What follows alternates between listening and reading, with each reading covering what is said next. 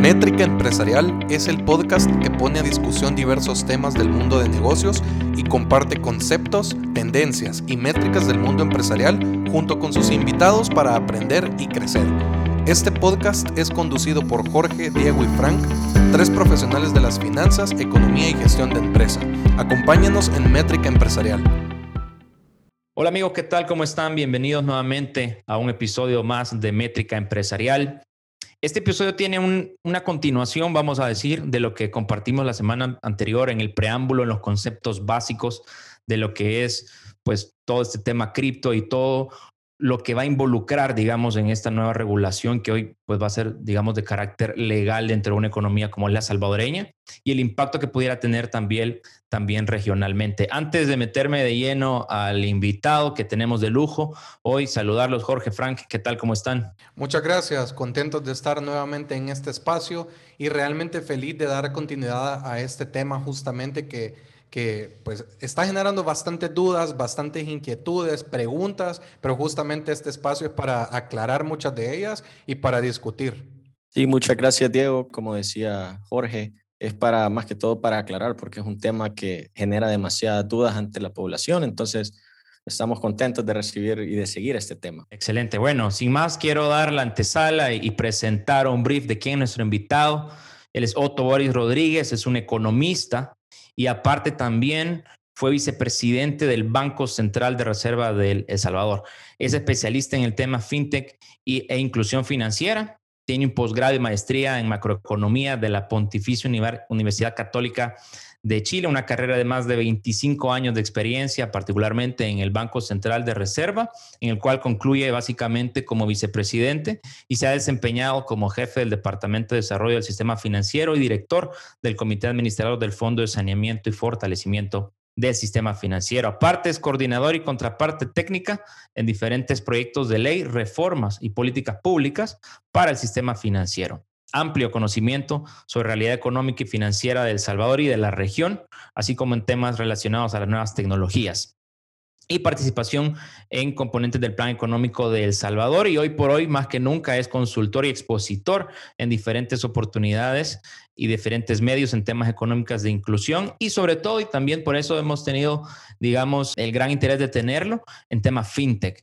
Entonces, para dar inicio, gracias por la invitación. Otto, ¿cómo está? Muy bien, eh, buenas tardes. Muchas gracias por, por, este espacio. La verdad que estos espacios ahora se hacen mucho más necesarios de discutir, ¿verdad? Básicamente hay, hay un montón de cosas que, normalmente no, se, no se, se discute, se están discutiendo en redes, cuando antes la discusión en verdad era más en mesas de trabajo, ¿verdad? Y, y bueno, y otro tipo de reuniones, pero hasta estas cosas están cambiando, ¿verdad? Eh, la tecnología nos está haciendo que discutamos y, discutamos incluso arduamente en las redes, ¿verdad? Todo tiene sus ventajas y desventajas y, para mí eh, fabuloso, ¿verdad? Que poder estar en un espacio como este, pudiendo compartir, intercambiar enfoques y sobre todo tratando de encontrar este, soluciones, posibles soluciones a los problemas que tiene nuestro país. Excelente, bueno, nos metemos y primero hacer un contexto de la primera pregunta que tenemos, eh, Otto, y es sobre todo en el, contexto, digamos, el que, del que usted viene, un banco central de reserva, que como hablábamos un poquito antes, no, eh, cualquiera pudiera pensar es una figura antagónica de lo que hoy por hoy representan las cripto, que es una moneda descentralizada.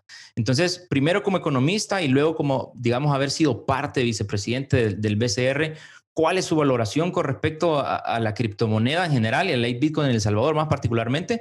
Em, ¿Cuál es su visión, su valoración?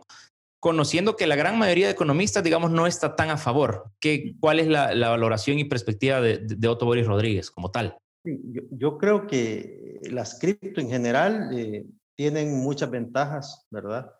Eh, bueno, el Bitcoin nos está haciendo un poco de ruido precisamente porque hay una ley que lo está favoreciendo en su, utilización, ¿verdad? Quizá lo correcto sería utilizar cualquier otra cripto, otras criptos también, no solo una.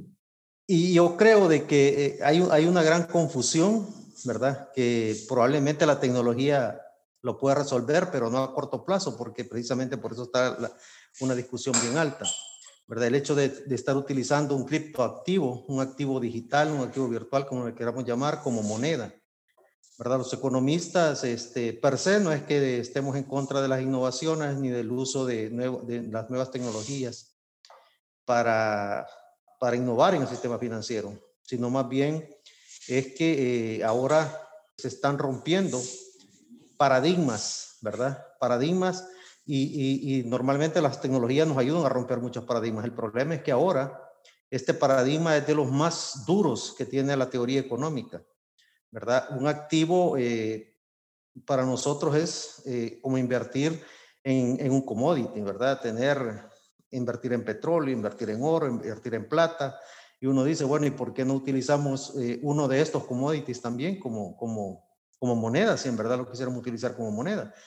las dificultades más grandes que, que yo veo en esto es la imposición de su uso, o sea, hacer obligatorio su uso, Y el otro es darle a un activo virtual la cualidad de una moneda.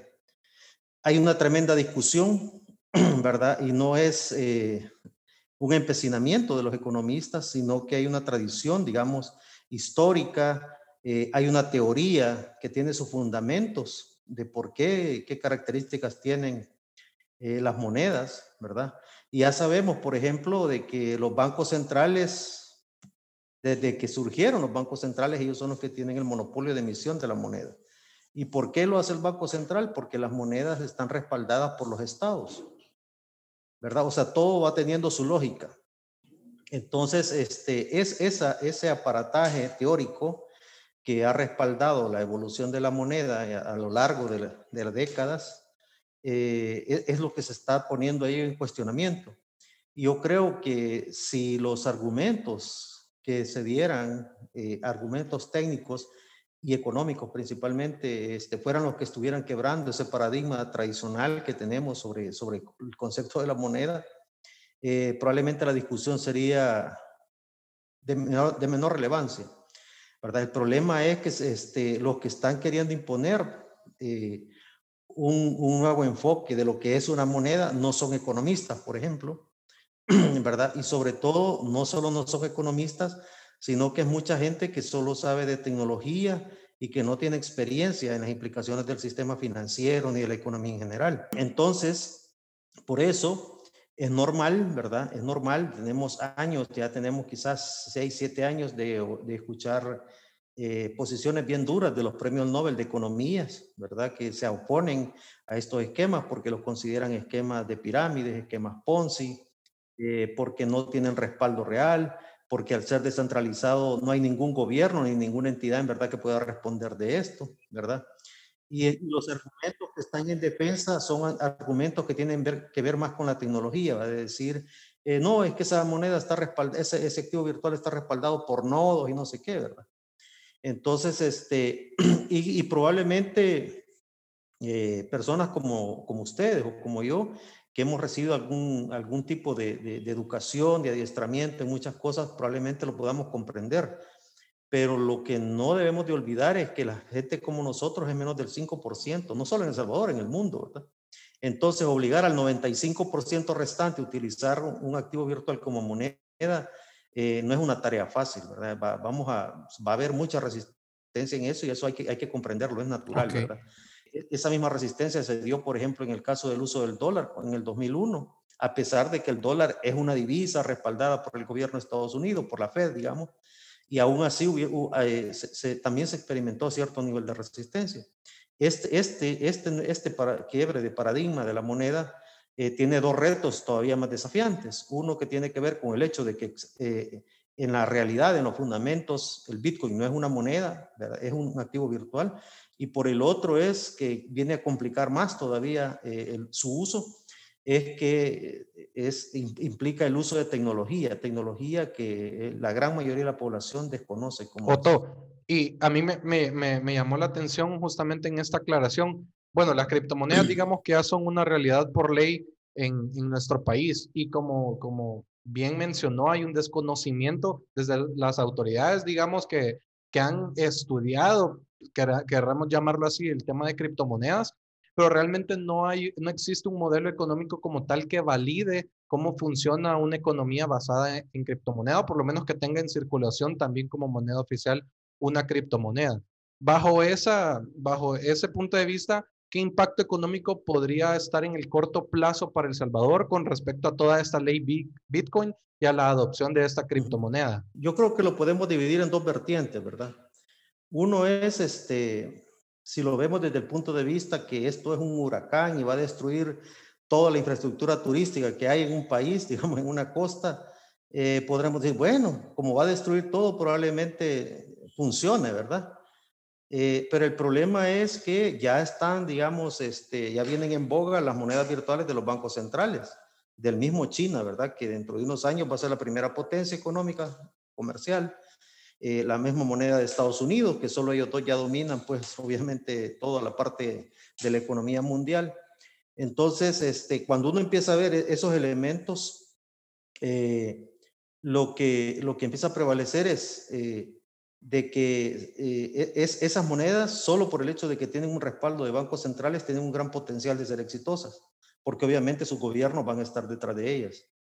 Entonces, este, tienen una gran posibilidad de ser exitosas. Y si son exitosas, pues obviamente van a, van a ir poco a poco haciendo a un lado el uso del Bitcoin. Y el uso del Bitcoin definitivamente va a volver al uso de sus orígenes, ¿verdad? Para cosas que, que verdaderamente las personas quieren ocultar sus operaciones.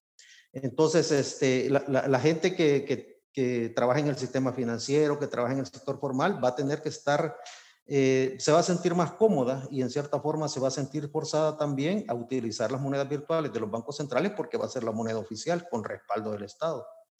¿verdad? Eso digamos por un lado y por lo tanto eh, bajo esa perspectiva uno dice, bueno, ¿qué va a pasar con el Bitcoin? Bueno, que uno debería esperar que poco a poco el Bitcoin va, a ir bajando en precio. Al final pues, va a quedar probablemente con un valor relativamente simbólico, digamos.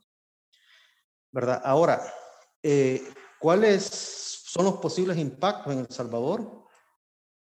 Eh, los, posibles impactos dependen mucho de la forma de cómo se pueda contener eh, la volatilidad, ¿verdad? Cómo se le pueda dar cobertura a la, a la ahora que es ley, ¿verdad? Eh, ¿Por qué? Porque si los mecanismos de cobertura con los que van a proteger a la gente de la volatilidad del precio del Bitcoin no son adecuados no están planificados, no están bien estructurados, como pareciera que está sucediendo, porque esto a parecer es una decisión, eh, digamos, eh, irruptiva, pero también repentina. O sea, no ha sido muy estudiada. Por, no decir improvisada. Correcto. Ha sido bastante improvisada. Entonces, por lo tanto, uno intuye que no hay planes en verdad de cómo se puede, eh, digamos, mitigar ese riesgo de la volatilidad. Entonces, ¿qué pasa? Por un lado, vas a tener eh, un grupo de empresas y los bancos probablemente puedan salir bien favorecidos porque vos para protegerse necesitas un aparato, un equipo de, de, analistas de inversiones, digamos, que te van a estar monitoreando el Bitcoin. Y por ejemplo, los que tienen plata, entre ellos los bancos, obviamente, van a comprar cuando esté barato y van a vender cuando esté caro. Y entonces ellos, de esa forma, eh, van a poder hacer mucho dinero. Igual puede suceder con empresas grandes, ¿verdad? Con la, grande, con la gran empresa. Eh, van a poder este, a, jugar un poco más con este tema. Ellos sí lo van a, manejar como un tema de inversión, no como moneda. Lo van a manejar como un tema de inversión, como verdaderamente es. Y precisamente por eso ellos sí le podrían sacar un poco más de, de, de beneficio, digamos, al uso de esto. Ahora, la, el 95% de las personas que son empleados o que trabajan en el sector informal no tienen forma, no tienen forma de, tener un mecanismo para prever esto. Su única esperanza es, ¿verdad? Este, este tal fideicomiso que les dé alguna cobertura, ¿verdad? Pero si ese, si ese fideicomiso tiene 150 millones, eso se puede ir en un Exacto. Se le acabó la cobertura a la gente. Y, además tiene, yo creo que tiene una falla. Como no lo han explicado, hoy me voy a aventurar un poco quizás a decir esto, ¿verdad? Porque no se ha explicado exactamente cómo va a funcionar el fideicomiso, pero de, pero de entrada le están diciendo a la gente que va a ser para, para cubrir cuando, la volatilidad. cuando el Bitcoin pierda valor y que la gente no salga afectada. Bueno, eso implica que entonces yo me quedo, si el Bitcoin aumenta de precio, entonces yo me quedo con las ganancias, ¿verdad? Yo como, como tenedor de Bitcoin. Pero si tengo pérdida, voy a ir a reclamar. Correcto. ¿Eso qué implica? Teóricamente, el fideicomiso solo va, solo va a tener pérdidas, ¿verdad? no ganancias, porque las ganancias se las quedó el privado. entonces el, Bitcoin, el fondo del Bitcoin eh, tendencialmente va a ir hacia abajo, ¿verdad? Hasta quedarse a cero. En ese momento que quede a cero, el gobierno tiene que pensar, bueno, le, le, le pongo más plata, ¿verdad? Y eso implica más déficit fiscal y más endeudamiento del país, o, eh, o dejo que flote, vea, como cualquier tipo de cambio. Y por lo tanto, si lo dejo flotar, pues ya la gente va a tener que asumir el riesgo. Eh, ese riesgo. Entonces, todas las empresas eh, que se vean forzadas a utilizar el Bitcoin y que no puedan tomar las precauciones debidas en el manejo de los riesgos, pueden, pueden salir lesionadas financieramente, ¿verdad? O quebrar, ¿verdad? Puedan resultar con problemas para pagar sus créditos y por lo tanto este, el, efecto, el efecto del uso del Bitcoin podría resultar perjudicial para un buen segmento de, eh, de la población y de, la, de, la, y de las micro, pequeñas y medianas empresas principalmente. Las grandes quizás no. Pero, eh, o sea que al final vas a tener un esquema que no solo eh, eh, no tiene el tema de, la, de lo piramidal, del esquema piramidal, sino que además un, un, esquema que te va a resultar elitista, porque solo los más aptos, los más preparados, los de más capital, son los, que se van a poder beneficiar de, de este esquema. Y Otto, una pregunta. Mencionaba uh, de cómo las empresas lo iban a usar más como inversión. Entonces, debido a, a, también la experiencia que tiene con fintechs, ¿cómo estas podrían sacar ventaja de las criptomonedas si es que las hay? Lo que pasa que en principio, digamos, eh, la fintech solo es el uso de tecnología, ¿verdad? La fintech, este, no va, no, ellos no van a invertir sus propios recursos, eh, al menos la mayoría no creo que lo hagan, no van a invertir sus propios recursos en adquirir Bitcoin, pero ellos sí pueden utilizar este, las tecnologías para este, cobertura de riesgos o para llevar servicios a, ciertas empresas o a ciertos segmentos de la población. O sea, lo digamos, lo contradictorio de esto, digamos, es que para hacer eso no necesitas el Bitcoin, ¿verdad? eso lo puedes hacer perfectamente en dólares. Entonces, este, o sea que la fintech al final eh, es, es más, se van a beneficiar más de tener un boom en el paradigma de la gente, ¿verdad? Porque la gente ahora está casi forzada a pensar ya en, en la economía digital, ¿verdad? Y ya va a tener que repensar cómo hacer el efectivo, o sea, se le va a dificultar a la gente eh, tener que manejar el efectivo y lo van a atesorar más. La gente va a atesorar más eh, el dinero en efectivo porque va a tener temor a estar utilizando la tecnología. Ok, y precisamente en eso es interesante lo, la, la lectura que nos hace, porque la verdad es que quien puede o podría, digamos, por lo menos lo que sabemos ahorita, sacar ventajas son las empresas que tienen robustez en su liquidez, tesorerías con mesas de divisas que van a poder hacer hedging o como se le llama cobertura y van a poder, digamos, incluso sacar réditos de las variaciones del precio. Pero el, el, el, grueso, digamos, el cornerstone de las economías, que son las pequeñas y medianas, no, lo, no van a tener esa oportunidad por estructura. Y, bueno, y digamos que en este contexto, quizás para ir haciendo un, wrap-up, parte de, de, la gran, digamos, audiencia nuestra es precisamente la pequeña y mediana empresa. Y de hecho, estos espacios son para dar conocimiento a ellos y, y que estén, digamos, añadiendo conocimiento y cómo poder anticiparse ¿Cómo pudiera una pyme, Otto, eh, anticipar o mitigar o cuál sería el consejo más valioso que usted les pudiera dar a, a las pymes, dado su realidad, eh, con todo esto de, del Bitcoin, sobre todo porque muchos están diciendo y, y, nos dicen, eh, Diego, mira, yo cuando compro en el extranjero para traer materia prima va a ser en dólares. Entonces, el, el proveedor en Estados Unidos, China, Alemania, él no me va a aceptar Bitcoins. Entonces, ahí tengo un problema porque aquí mis clientes me van a pagar en Bitcoin y, yo ese riesgo no lo quiero asumir, no puedo, me pueden quebrar, tal cual usted dijo. Entonces, eh, ¿qué, qué, qué, consejo le pudiera dar a, a la pyme, al pequeño, pequeño y mediano empresario que realmente es el motor de la economía con todo esto de la ley Bitcoin? Eh, hay un problema conceptual ahí con el tema del comercio internacional, pues, precisamente, ¿verdad? O sea, obligar a la gente a utilizar el Bitcoin aquí no implica que el resto del mundo eh, esté obligado a, a utilizarlo y por lo tanto, este, en vez de beneficiar el comercio de nuestro país con el resto del mundo, pueden generarse nuevas barreras, porque eh, tengo que saber que el otro me va, a, me va, a, aceptar el Bitcoin o no, para saber qué puedo Correcto. hacer. Las, las, las micro y pequeñas empresas, micro, pequeñas y medianas empresas quizás van a tener que que buscar algunas opciones tecnológicas para que en el caso de que reciban pagos en Bitcoin, poderlos convertir inmediatamente. Ya, ya hay unas soluciones tecnológicas para eso. ¿verdad? Eh, la diferencia está en que antes este, no tenían que preocuparse por el tipo de cambio, ahora van a tener que preocuparse porque tienen que estar, ¿verdad? Y, aunque la solución tecnológica les resuelva buena parte del problema, hay un adicional, un problema adicional, que los micro, pequeños y medianos empresarios todavía no alcanzan a, comprender el alcance de esa tecnología que les va a dar cobertura y aunque la tecnología les dé cobertura, ellos van a estar con el lance de saber si en verdad están perdiendo o ganando por efecto del Bitcoin. Eso les va a llevar un periodo de aprendizaje, no sé, tres meses, seis meses, ¿verdad? Eh, y, y, eso juega en contra del Bitcoin porque esa, eso de saber si están perdiendo o ganando les da intranquilidad y, además los desconcentra de su negocio, ¿verdad? Van a estar más pensando más en la volatilidad del Bitcoin que en ver cómo exportan más, por ejemplo. O sea, todo eso, todo eso tiene sus costos. Eh, lo otra, la otra cosa quizá que, que, también es, es, importante, ¿verdad? Que, que, ahí es donde es importante la discusión previa a cualquier discusión, a cualquier propuesta de, de regulación, es que si uno ve los datos así gruesos, eh, podríamos decir, miren, un 15% de la población más o menos es la que tiene algún margen de decir, miren, eh, voy a recibir estos bitcoins y me los voy a guardar unos dos, tres meses para ver si sube el precio. El problema es que el resto, el 85% de la población tiene una propensión marginal a consumir de uno. esa gente no puede guardar nada para el siguiente mes. Entonces, este, si, si algo pasa en ese mes y en ese mes tiene una pérdida por, por el efecto de, de, de pérdida del precio del Bitcoin, definitivamente esa gente debe tener que contraer su consumo, ¿verdad? Y ya sabemos, cuando la gente eh, se ve forzada a contraer su consumo, no solo está sometiendo a, la, variable agregada, a la, variable macro. El consumo. A crear la economía, sino que además eh, eso genera mucho eh, descontento social, ¿verdad?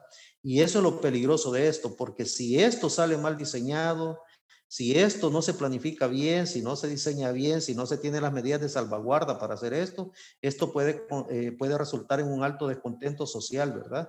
Eh, porque cuando le tocamos el estómago a la gente, eso es, es dinámico.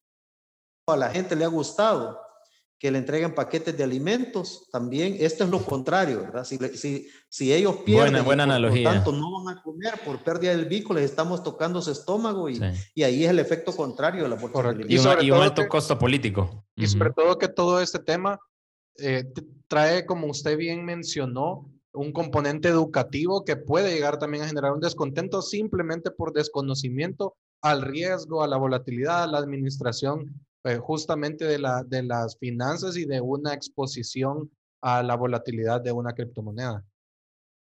Sí, es que aquí estamos, digamos, en, en, un, en un, escenario bien complicado donde tenemos, eh, si lo quisiéramos ver eh, en términos de probabilidades y beneficios, y, y, se, y, si se cumplieran todos los beneficios que te dicen, pero, pero eso, la probabilidad que tenga de que sea exitoso, quizás sea un 20%, ¿verdad? Y tenés un 80% de que falle y los riesgos y, y, las, y los efectos colaterales de que falle son eh, de mucho impacto, entonces uno debería repensárselo, ¿verdad? Porque si la probabilidad de, de, éxito es muy baja, entonces, este, porque tenés al Fondo Monetario diciéndote que no, tenés al Banco Mundial diciéndote que no, tenés a todos los economistas del Salvador, casi el, casi el, el 99% quizás diciendo que no, eh, tenés este, además a todos los premios Nobel de Economía diciéndote que no, ¿verdad? y, y, y, tenés a un sector empresarial, a buena parte del sector empresarial, eh, viéndose resignados a tener que usarlo. No es que ellos lo quieran, están resignados, ¿verdad? Y mucha parte de la población también está resignada. Entonces, este, cuando vos ves, ese es un caldo de cultivo para que las cosas, este, no, no hay buenas vibras, digamos. Sí, se estabiliza. No hay buenas vibras, las malas vibras, este, a veces se hacen como una profecía autocumplida. Es correcto. Y, es interesante ver que, que, básicamente la opinión es bastante consistente en, todo el mundo académico, el mundo profesional. Y, y, definitivamente vamos a seguir hablando de esto. Gracias, Otto, por este espacio. Dejamos, de hecho, ya la puerta abierta para seguir hablando de estos temas, sobre todo por las grandes implicancias que va a tener en el corto y en el, en el mediano plazo. Así que... Yo, creo que yo, yo creo que este, lo que hay que tener primero en mente es este, cómo es nuestro país, e-, eso es importante, ¿verdad? O sea, yo creo que si un país como Singapur el que estuviera tomando esta decisión, creo que... Otra plática sería. No hay ningún problema en hacerlo, ¿verdad? porque tienen plata, porque tienen altos estándares de vida, altos estándares tecnológicos, tienen altas tasas de ahorro, ellos no hay problema. La gran mayoría de ellos pueden, pueden, tienen un enfoque de inversionista. Pero cuando vos empezás a ver eh, el perfil de nuestra gente, ¿verdad? Que solo el 20% de la población tiene empleo formal y 25% está bancarizado, el 75% de la población está excluida, de ese 70% casi la mitad vive en condiciones de pobreza. Esa es la tesis de eh, ellos, digamos, vea, la tesis de la ley es inclusión, se supone. Sí, pero, pero no, pero lo están haciendo al revés, ¿verdad? Lo que pasa es de que querés sacarlo de, es como como que tú le, le, le, querrás mejorar la vida a un campesino, ¿verdad? Sabiendo que, que, tiene que abrir un falso para meter su carreta, que tiene su, su callecita de, piedra o de tierra, pero vos le estás regalando un Ferrari, o sea. No tiene sentido. Sí, no, no, no es así la historia, ¿verdad? La historia es que primero hay que enseñarle al campesino, hay que ayudarle a que, a que él pueda producir más para que mejore su vivienda, ¿verdad? Y después con, con, los impuestos mandarle a arreglar la callecita, ¿verdad? Para donde él vive, para pavimentarse. Infraestructura antes que el vehículo per se. Pero un Ferrari no te sirve en una calle rural, pues definitivamente, ¿verdad? Eso creo yo de que esas son cosas de sentido común, ¿verdad? No es así como, como se, se, se debería de estar planteando. Y, y, y en sí el, el problema es que la tecnología es muy útil y es muy buena para que nosotros avancemos, pero si la, si, la, si la gente te lo comprende mal o se le da una utilización inadecuada, la gente te sale rechazando la solución tecnológica. Y ese es otro costo, otro costo, digamos, para la economía, porque entonces después a la gente le cuesta montarse otra vez en un chip de la economía. Digital. Dificulta ese proceso de adopción de una tecnología que per se sí pudiera ser buena, pero esta mala experiencia deja ese mal precedente. Y hay, hay elementos, ¿verdad? Tú decís, bueno, si, si esto es tan bueno, si esto es tan bueno, ¿por, ¿por qué no lo han hecho los otros países? Correcto. ¿Verdad? Correcto. Eh, eh resulta resulta un, tanto raro, ¿verdad? Pero, pero uno dice, este, bien difícil y, y, ahora que El Salvador lo quiere hacer, por ejemplo, que se está hablando que Paraguay también este, quiere llevarse hasta los miembros. los resulta que los que iban a venir aquí no van a venir aquí, no que se van a ir para allá. Y Texas también les está ofreciendo y Miami también. Entonces, y como Miami y Texas son ciudades, eh, estados y ciudades mucho más seguras que El Salvador, obviamente los mineros se van a ir para allá, no van a ir para El Salvador. Entonces, todas esas cosas son las, las, cosas que uno debe de tomar y, y, hacer, ¿verdad? Para, para que el escenario te salga más o menos certero en el diseño de la política. Excelente, excelente análisis. Gracias, Otto, nuevamente. Quedamos pendientes de, desde ya muchos más episodios de este y de muchos más temas, sobre todo en el, el mundo fintech y todo lo que es también economía y negocios. Gracias y un honor. Estamos a la orden. Excelente. Chao. Hasta luego.